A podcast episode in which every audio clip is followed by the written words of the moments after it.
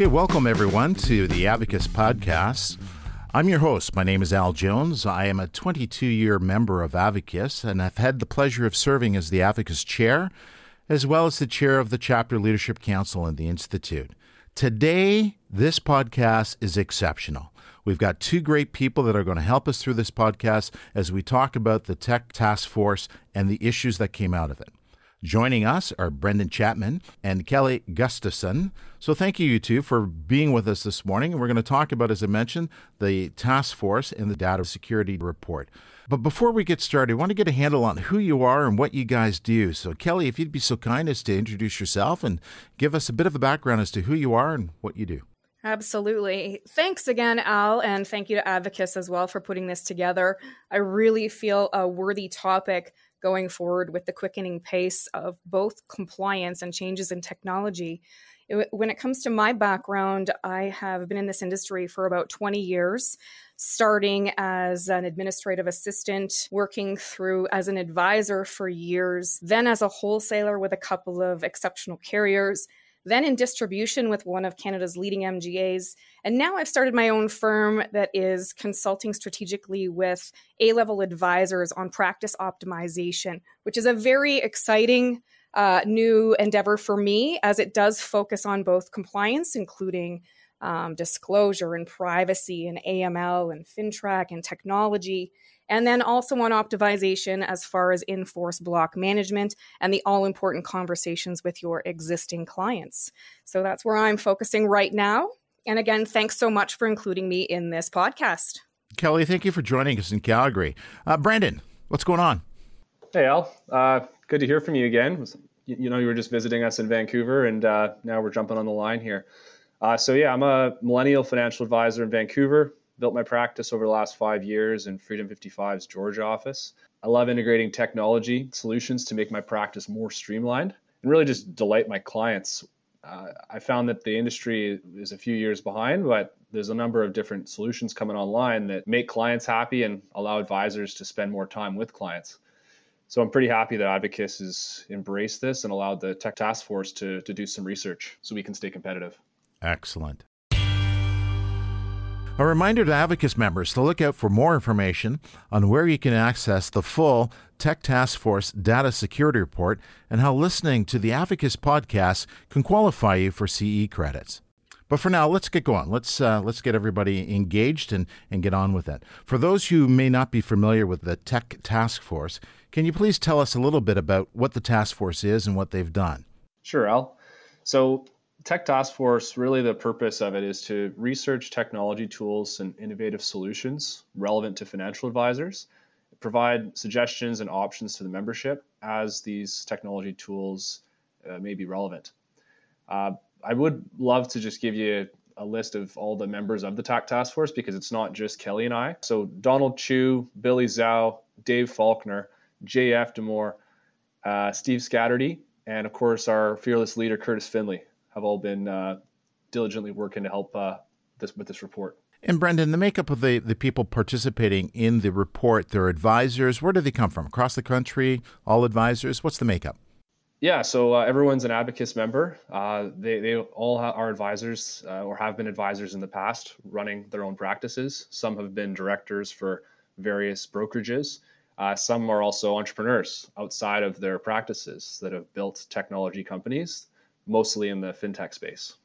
Excellent. So, Kelly, what inspired the Tech Task Force to create Data Security Report? What is making this issue so important to advisors?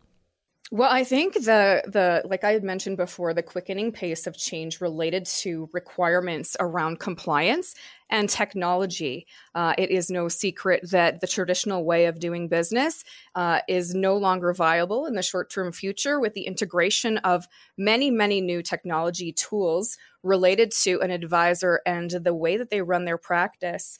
We wanted to get ahead or at least be uh, a group of organ of individuals within Advocis that were able to gather information and and insight and direct advisors towards some uh, commonly known issues, uncommonly known issues, um, things that they need to stay ahead of in order to be um, both compliant and have a sustainable and relevant practice in the future.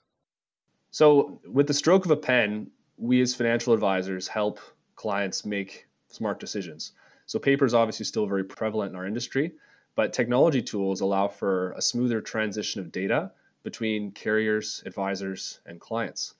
However, the security measures that we take will ultimately keep the client information safe. And if there's a breach, it's important that we as advisors know how to handle that. Thank both of you for that, that general overview. But before we get into the report itself, let's uh, have a quick message about the new designation from Advocis, the Professional Financial Advisor, or the PFA as we commonly call it in the industry. Professional Financial Advisor. Has a nice ring to it, don't you think? It's what you are every day when you work for your clients, helping them find new opportunities, save for the future, and protect the people they care about most. Now, with the Advocis Professional Financial Advisor designation, you can hone your skills in practice development, financial planning essentials, as well as compliance and ethics. Find out more at advocis.ca/pfa. PFA. It starts here. So to begin, let's talk about security when it comes to communicating with clients. You know, one question I have is what are some of the privacy issues that can arise with email and similar technologies? For sure. So Al, as you might be aware, regular mail is sealed to delivery. So if you were to write a letter to a client, mail it through, no one's going to read that communication until it's open at the client uh, level. With an email, it's actually potentially open for everyone to see and scrape the contents of that, including attachments, before the client may actually read it. So, for example, certain pieces of information that you might want to include over email could be credit card, passwords, banking information uh, per any sort of personally identifiable information. So something to be really aware of for advisors is not thinking that an email is just like mailing a letter. And so many advisors may send personal information back and forth to carriers, and that might not necessarily always be the best way to send that information.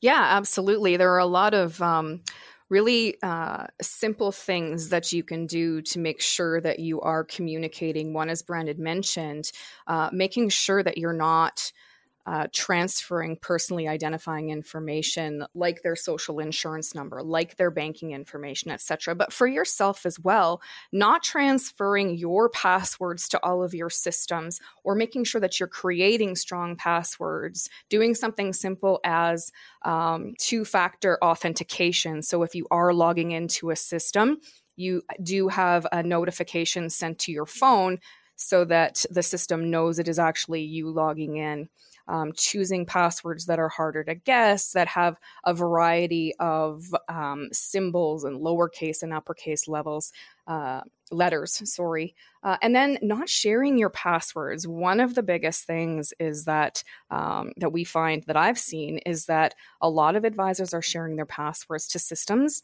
where there is a lot of private client data accessible. Um, another thing is not using your email on public computers or open networks. Make sure you have a VPN or virtual private network. Um, not reusing the same passwords.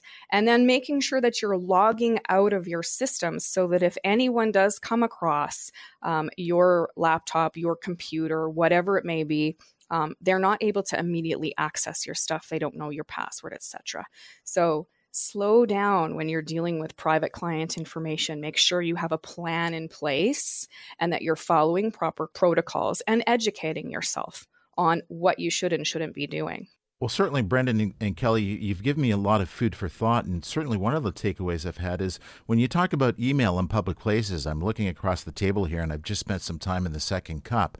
Um, so, really, sending emails while in a coffee shop may not be the most secure way of doing it. Absolutely. If you're logging logging on to a public network, which means that you don't necessarily have to enter a, pa- password in, and if you don't have security protocols on your endpoint device like your laptop, so you're you're logging into your Hotmail account while you're sitting there and while you're transmitting that data, you're in an open network.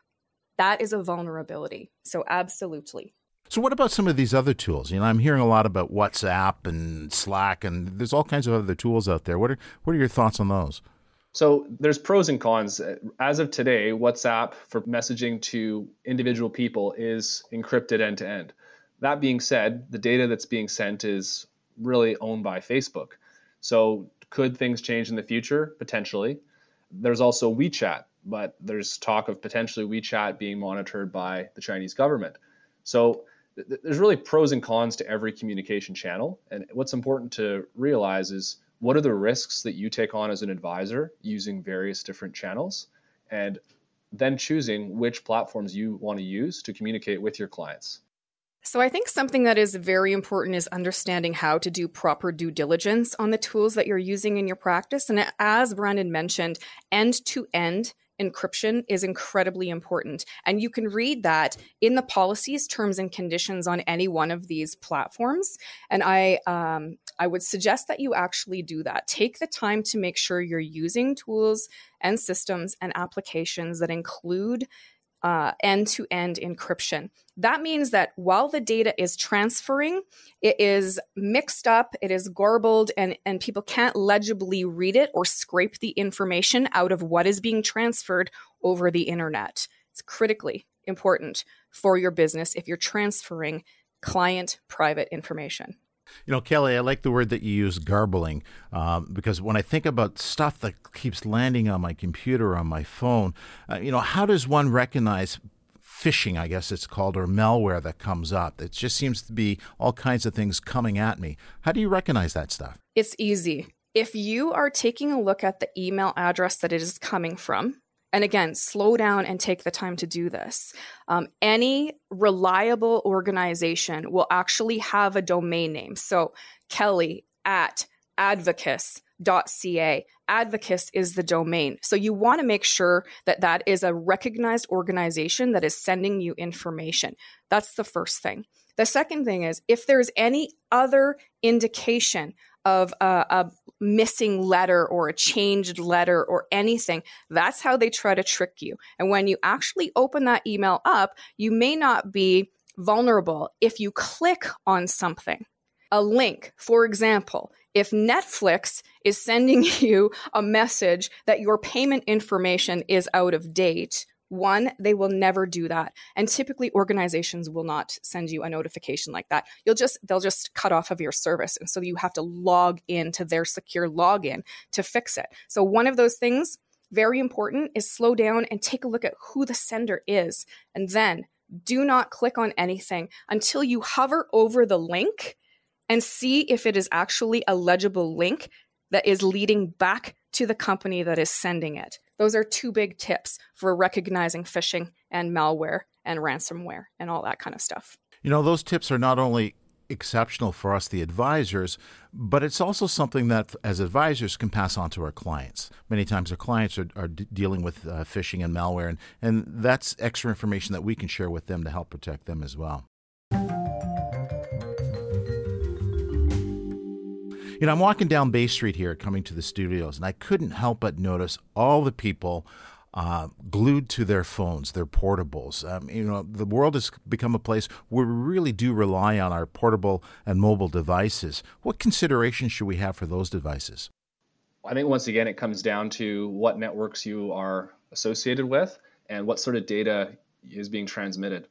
If you're chatting with your friends on Facebook or on LinkedIn, and it's information that you wouldn't mind going public, I think you shouldn't ever have to worry too much. Now, if you're on a Wi Fi network and you're logging into certain platforms with your secure passwords, that's something to be concerned about.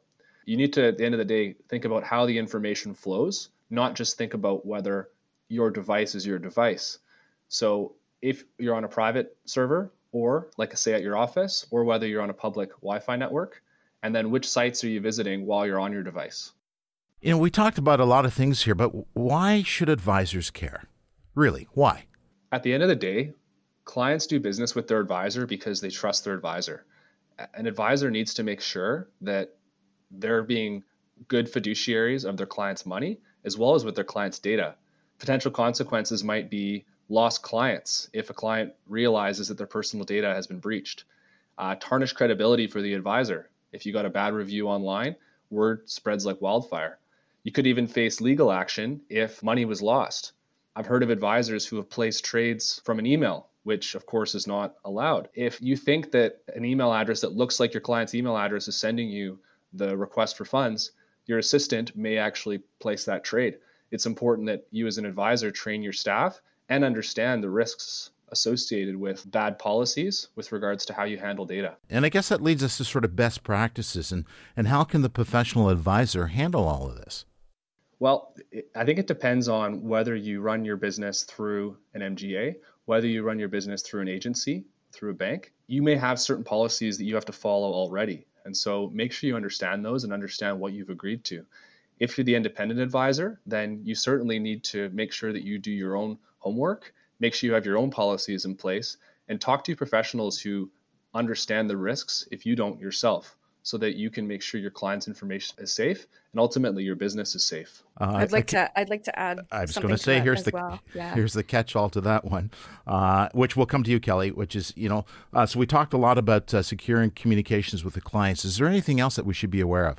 The number one thing that you could do is actually have a plan in place and understand your protocols. There is a lot of really great information that is provided to advisors through their MGA and through the carriers that they work with. So bother to take the time to look at the resources that have already been built for you in the compliance sections on these uh, on the both of the carrier and the mga websites there's a lot of great information. And knowing what to do and having a plan in place a proactive plan in place is absolutely critical going forward. In addition to that uh, i would say that outsourcing some of this, if you have a large block or if you're concerned about it, outsourcing your device management to an expert organization is something that you absolutely should be considering. There are organizations that actually do this. They manage your security, they manage your devices, they manage your cybersecurity, they offer you insurance policies, and they will do an endpoint device um, scan in order to, to, to make sure that what you're doing now, even if you're not one of their clients, uh, is within the, you know, the is compliant. Let's talk about a term we often hear all the time. Uh, the term is the cloud. W- what is the cloud? So, the cloud is a series of servers around the world that store data and are always connected to the internet. To, to us as advisors, data in the cloud is data we can access from our smartphones, from our laptops at home, or our computers at the office.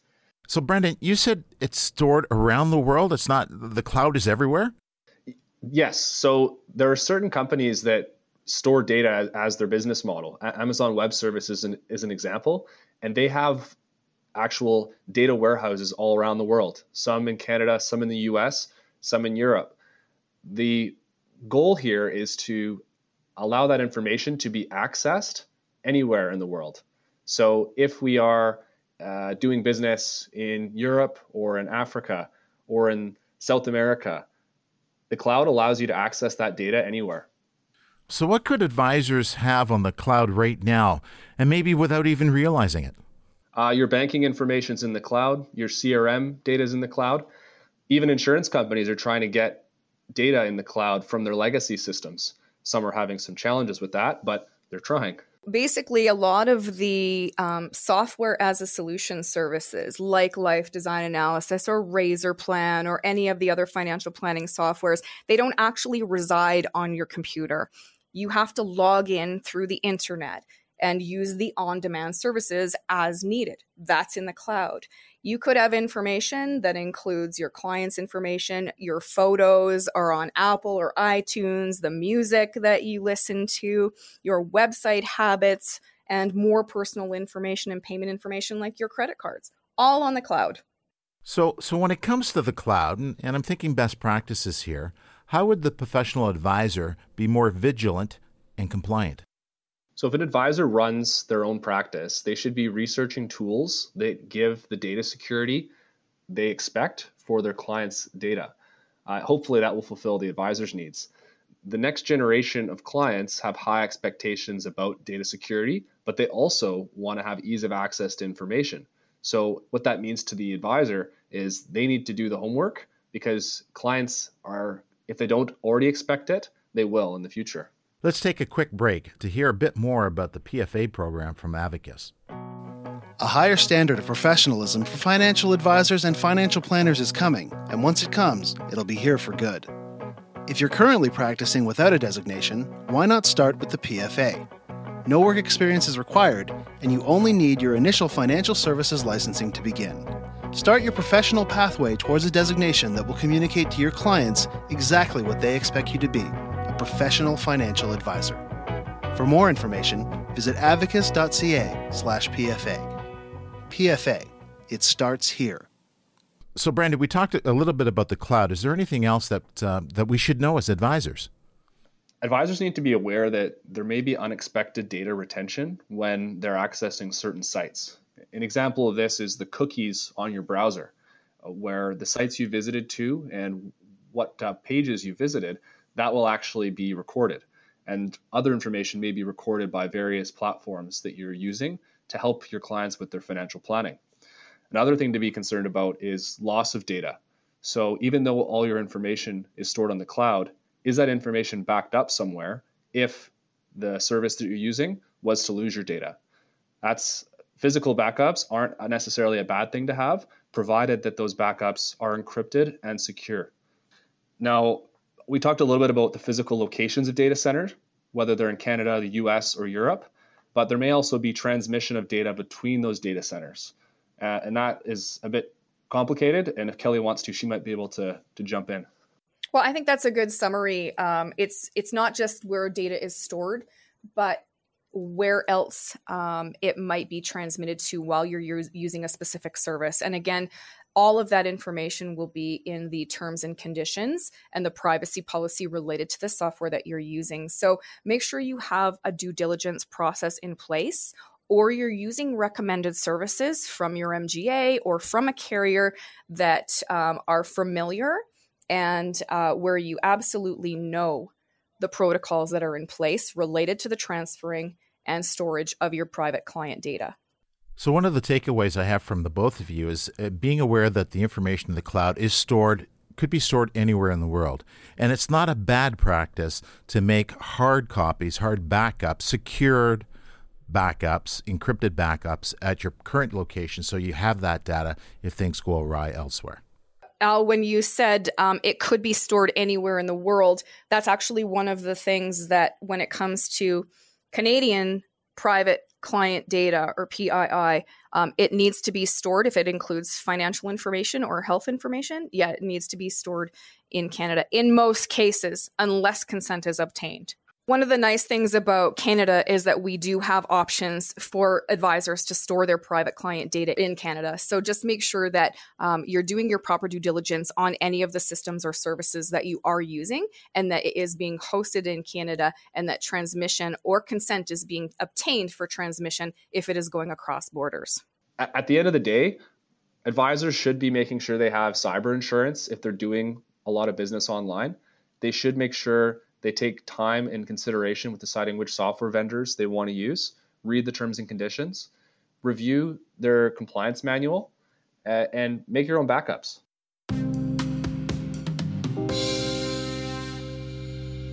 All right, so now it's time to talk about something that's really quite scary. You walk into your office one morning and you discover a break in. Laptops and client files are gone. Kelly, what are our step by steps that we should be aware of?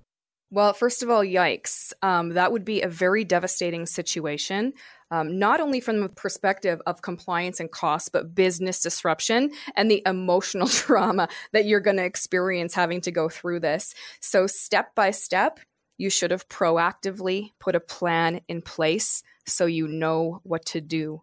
And again, carriers and MGAs have a lot of information related to this. If it is related to information that is shared with these organizations, then you will probably have already assembled a team of experts that would include compliance departments at your MGA, um, compliance resources at your carriers. And what you're going to do is follow your comprehensive breach response if you have one in place. So you're going to call your compliance department.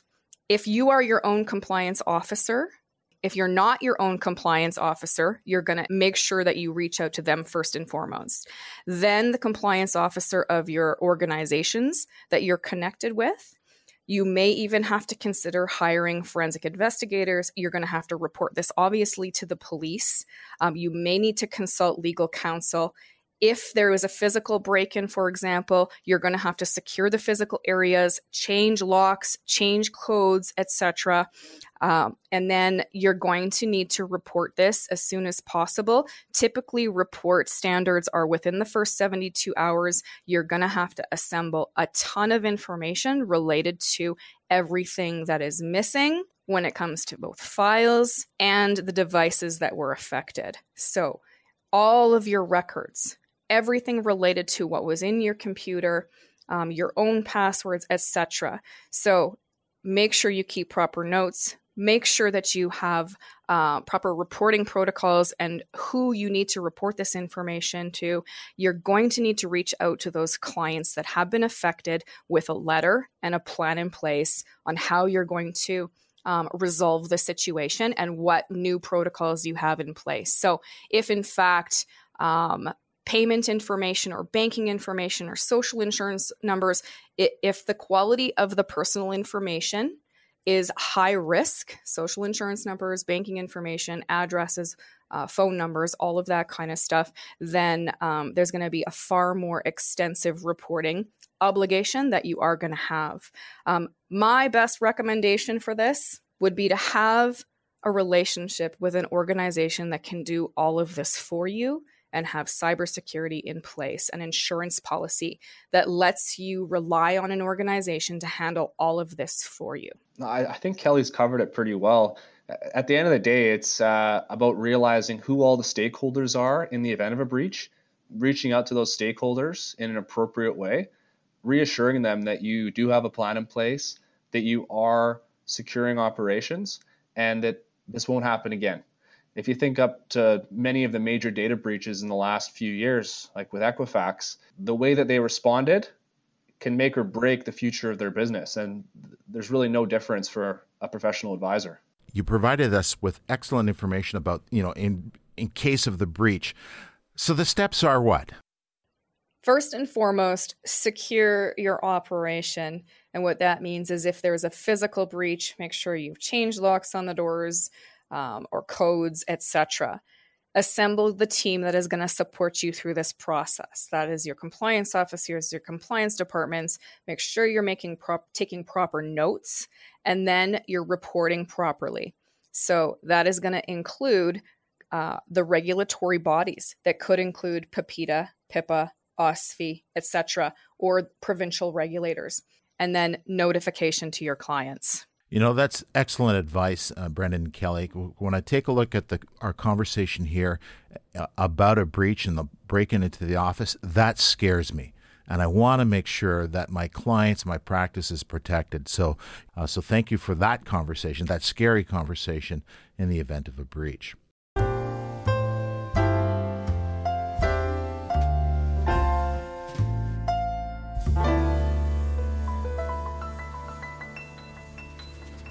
Now I'm feeling a little better already. Last but certainly not least, let's talk about how all this stuff fits into everything that's going on in the regulatory environment. What do advisors need to know? Where can they get good, solid information? The best places to get good, solid information are directly from the source, first and foremost. So that would include PIPEDA, CASL, FINTRAC, all websites dedicated to this specific information that will impact and affect your business, all provided by the Government of Canada. Organizations that will typically make this easier for you to find are carriers and your MGAs. But the best, the most reliable source is always the original source. So I would suggest investigating Government of Canada websites. Excellent advice. And, you know, one of the things as advisors or members of the association is that it is also, like your report, uh, a, a, place where you can get other information to help guide you uh, through best practices. And through this report that you guys have so diligently put together, also helps point the needle for advisors to do best practices and get good information.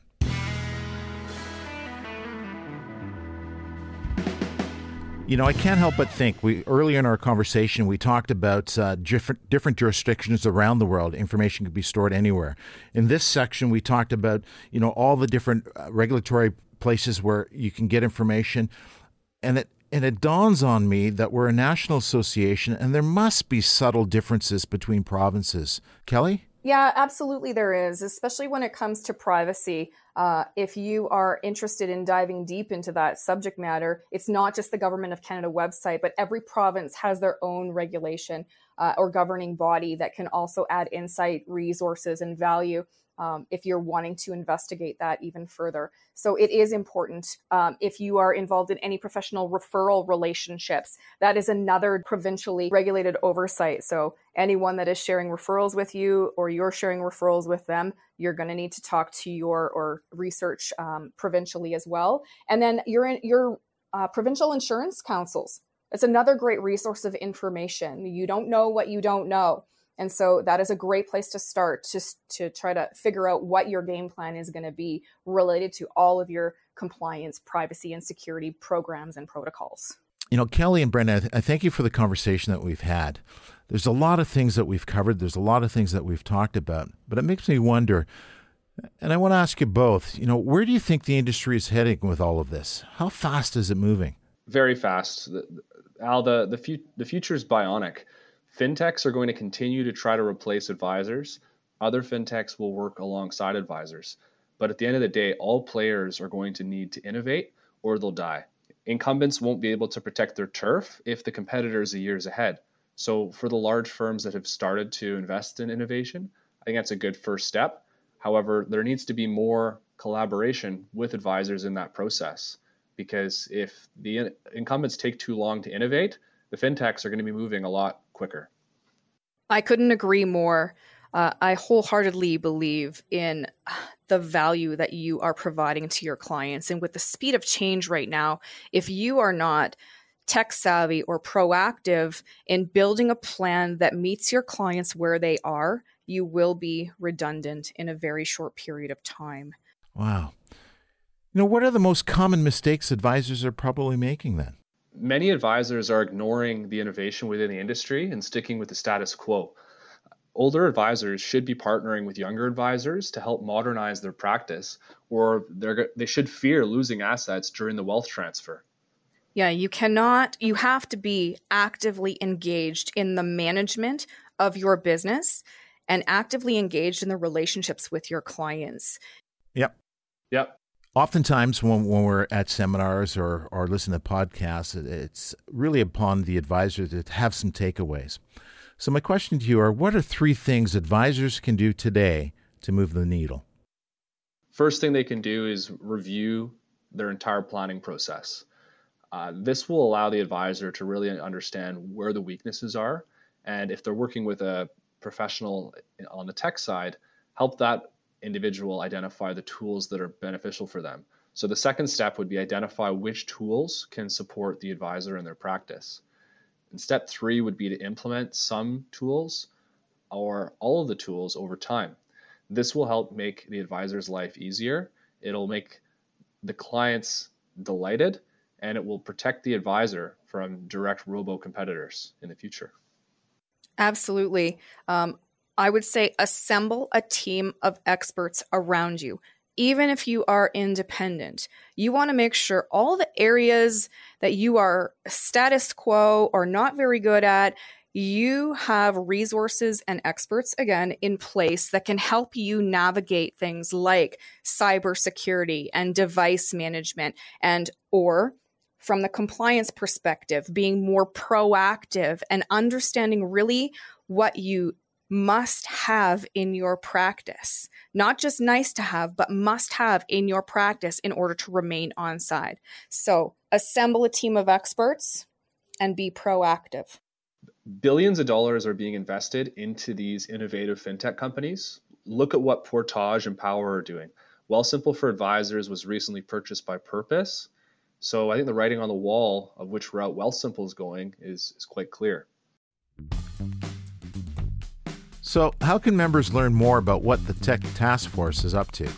So, we'll be posting updates in the bulletin for our, our next projects, and eventually that information will be on the Advocis website. Excellent. And finally, a reminder to Advocis members to look out for more information on where you can access the full Tech Task Force Data Security Report and how listening to the Advocis podcast can qualify you for CE credits. And if you're not an Advocis member, be sure to visit advocis.ca to learn more information about the topics that we covered here and other topics as well.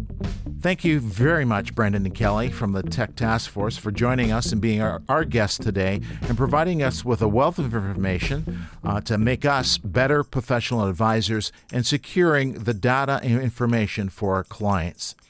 I'm Al Jones. This was the Advocis Podcast. Thanks again and take care.